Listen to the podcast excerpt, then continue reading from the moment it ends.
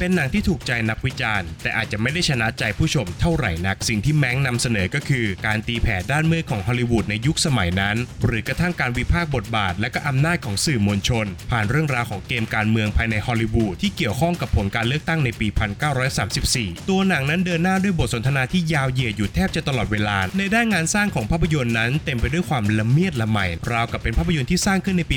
1940 จริง ๆ ครับ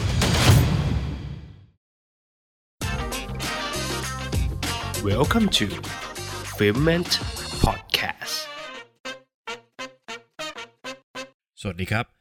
ยินดีต้อนรับเข้าสู่ฟิเมนรีวิวนะครับ และภาพยนตร์ที่เราจะนำมารีวิวกันในวันนี้ เป็นภาพยนตร์ที่ได้รับการเสนอเข้าชิงรางวัลออสการ์สูงสุดถึง 10 สาขาในปีนี้นะครับ และผมกำลังพูดถึงภาพยนตร์จาก Netflix เรื่อง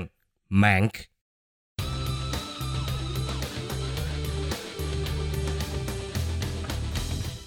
เรื่องราวของเฮอร์แมน เจ แมงคิวิช หรือว่าแมงค์ในช่วงเวลาที่เขาเขียนบทภาพยนตร์ที่ได้ขึ้นชื่อว่าเป็นหนึ่งในภาพยนตร์ที่ดีที่สุดของโลกอย่าง Citizen Kane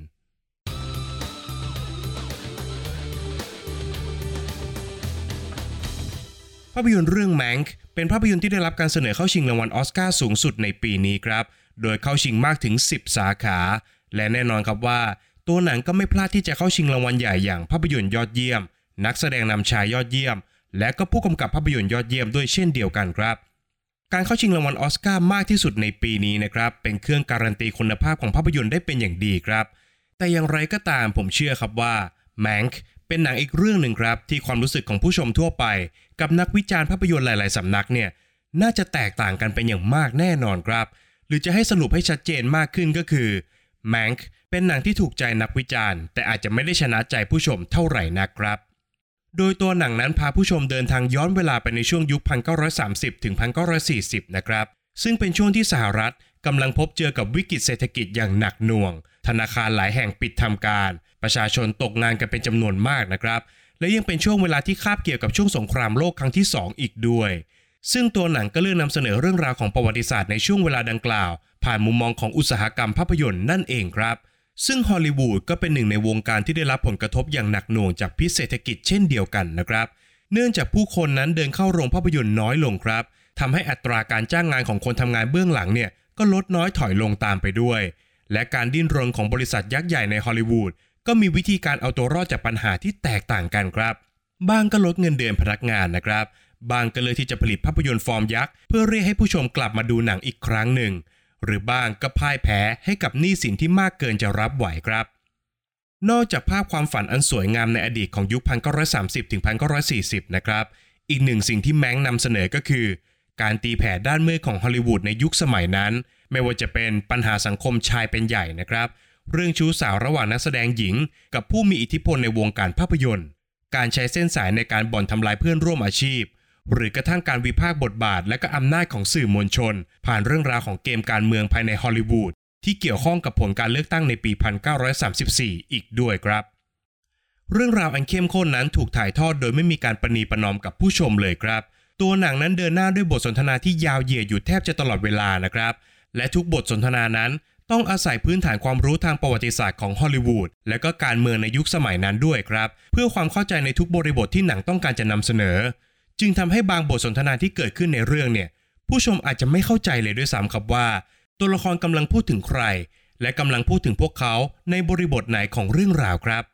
จุดนี้เป็นจุดที่ผมมองครับว่าเป็นข้อเสียใหญ่ที่สุดของภาพยนตร์เรื่อง Mank นะครับ เนื่องจากผู้ชมเนี่ยไม่สามารถเข้าใจสถานการณ์ที่ตัวหนังต้องการจะนำเสนอทำให้ผู้ชมขาดอารมณ์ร่วมในการรับชม และก็จับต้นชนปลายได้ยากกว่าที่ควรจะเป็นครับ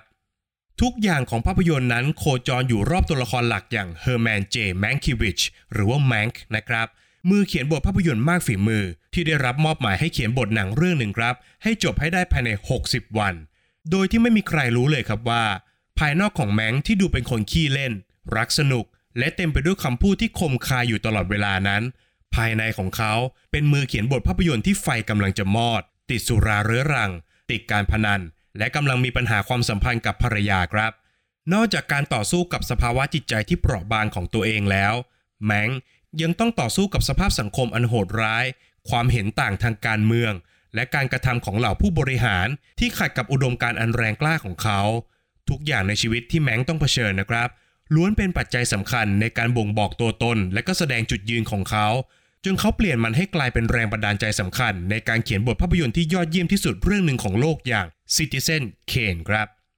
ในด้านงานสร้างของภาพยนตร์นั้นเต็มไปด้วยความละเมียดละไมนะครับ โดยการเนรมิตความย้อนยุคให้กับงานสร้าง ราวกับเป็นภาพยนตร์ที่สร้างขึ้นในปี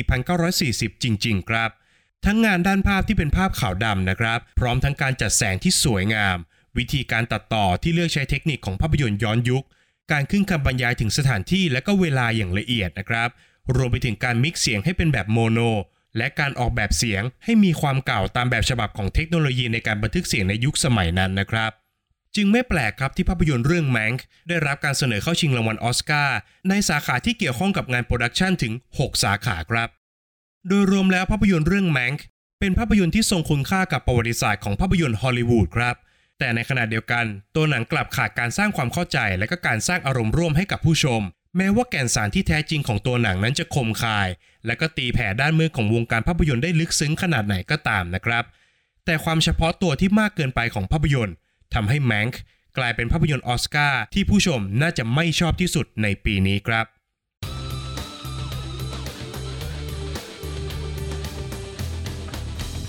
ประเด็นตกผลึกจากภาพยนตร์เรื่องแมงที่ผมจะชวนผู้ฟังทุกท่านมาคุยกันในวันนี้ก็คือ การใช้พลังอำนาจของสื่อเพื่อผลประโยชน์ทางการเมืองคำกล่าวที่ว่าภาพยนตร์นั้นสามารถโน้มน้าวความคิดของผู้คนได้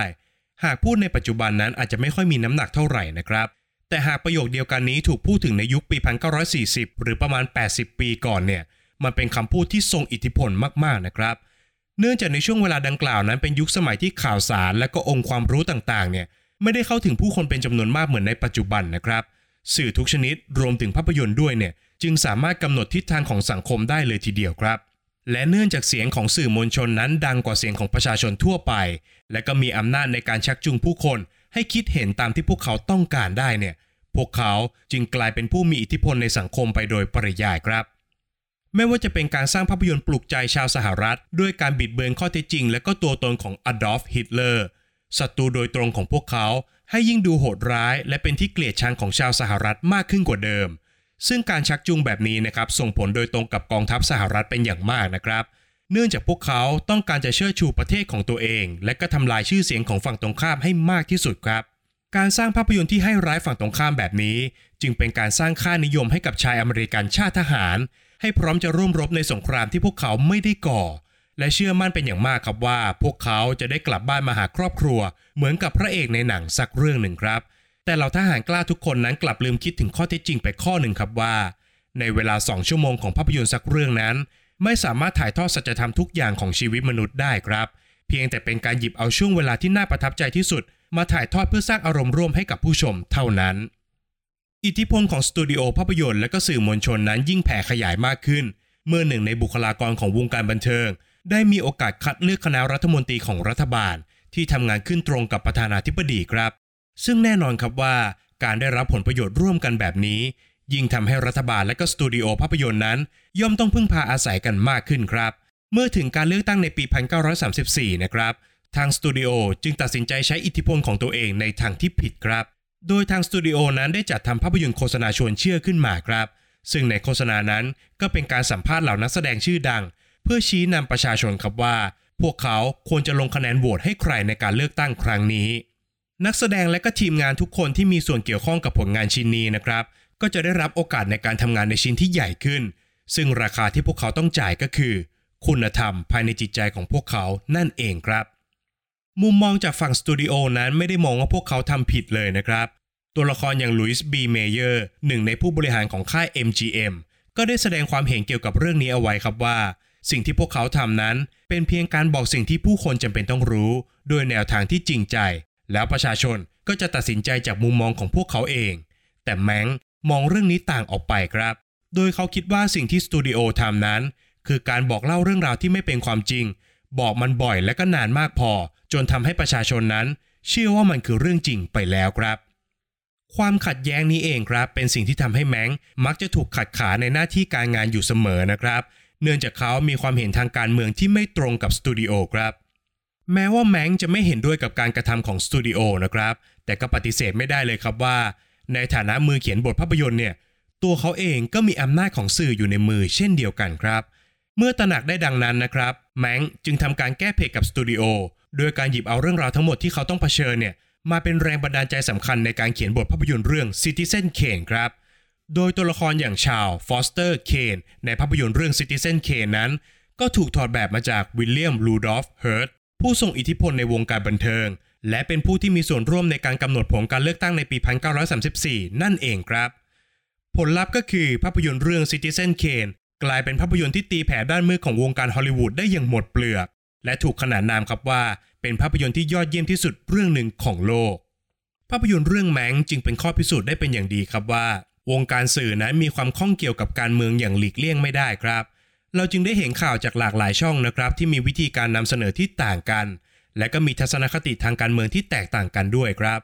แต่ความแตกต่างไม่ใช่เรื่องผิดครับ ตราบใดที่ทุกอย่างตั้งอยู่บนพื้นฐานของความถูกต้องศีลธรรม และก็จริยธรรมครับ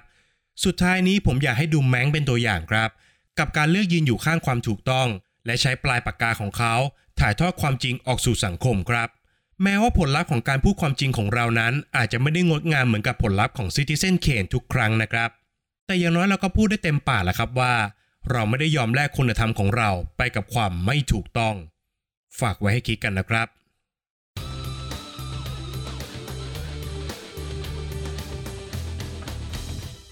และก็มาถึงช่วงการให้คะแนนของภาพยนตร์กันแล้วนะครับ ในส่วนของบทภาพยนตร์นั้นผมขอให้ไว้ที่ 7 คะแนนครับ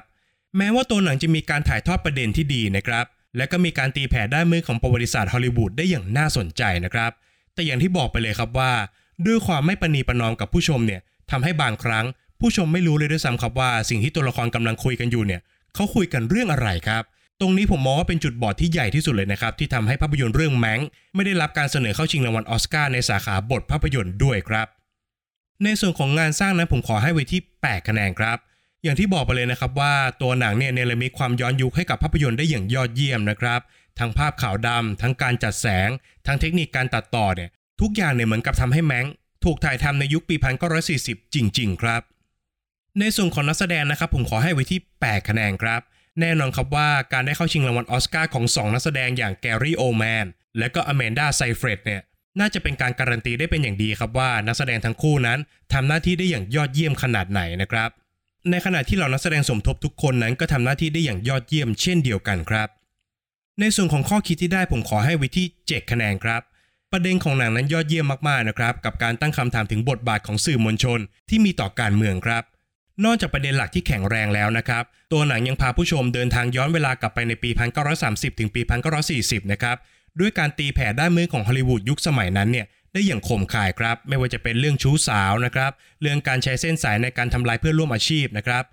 รวมไปถึงการปล่อยข่าวของสื่อมวลชน เพื่อดิสเครดิตฝั่งตรงข้าม ระหว่างที่ทางสตูดิโอกำลังอยู่ในช่วงเปลี่ยนผ่านเจ้าของอีกด้วยครับ ส่วนสุดท้ายก็คือส่วนของความสนุกนะครับ ผมขอให้ไว้ที่ 5 คะแนนเท่านั้นครับ อย่างที่บอกไปเลยครับว่าตัวหนังเนี่ยน่าจะถูกใจนักวิจารณ์นะครับ แต่น่าจะไม่ถูกใจผู้ชมเท่าไหร่ครับ เพราะว่าตัวหนังเนี่ยเต็มไปด้วยบทสนทนาที่ยาวเหยียดนะครับ ซึ่งผมไม่มีปัญหากับบทสนทนาครับ แต่ปัญหาใหญ่ที่สุดสำหรับผมก็คือ บางครั้งผมไม่เข้าใจครับว่าตัวละครกำลังพูดถึงเรื่องอะไรกันอยู่ครับทำให้ผมไม่มีอารมณ์ร่วมในการรับชมครับ เข้าใจแค่เพียงภาพใหญ่ของภาพยนตร์เท่านั้นครับ แต่รายละเอียดปลีกย่อยเนี่ย หลังจากดูจบก็ต้องมา Google เอาเองแหละครับ จากคะแนนทั้ง 5 ส่วนนะครับหารเฉลี่ยกันออกมาแล้วทำให้ภาพยนตร์เรื่อง Mank ได้คะแนนเฉลี่ยจากฟิเมนต์ไปอยู่ที่ 7 คะแนนครับ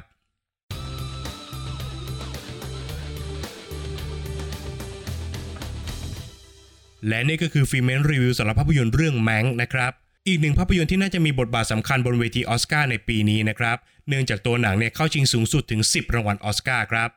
ใครที่ยังไม่ได้รับชมนะครับ เปิด Netflix แล้วก็รับชมได้เลยครับ ต้องขอฝากไว้อีกเช่นเคยครับสำหรับช่องทางการรับฟังนะครับ ไม่ว่าจะเป็น Apple Podcast Podbean Spotify รวมไปถึง YouTube Channel นะครับ ต้องฝากผู้ฟังทุกท่านไปกดไลค์ กด Subscribe กดติดตามกันทุกแพลตฟอร์มด้วยนะครับ